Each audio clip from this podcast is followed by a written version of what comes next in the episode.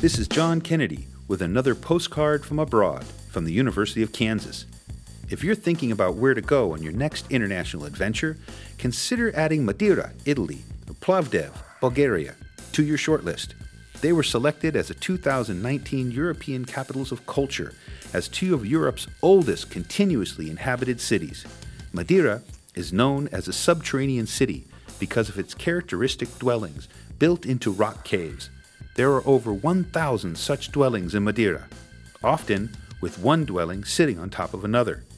Plovdiv, the second largest city in Bulgaria, is recognized as a crossroads of ancient culture.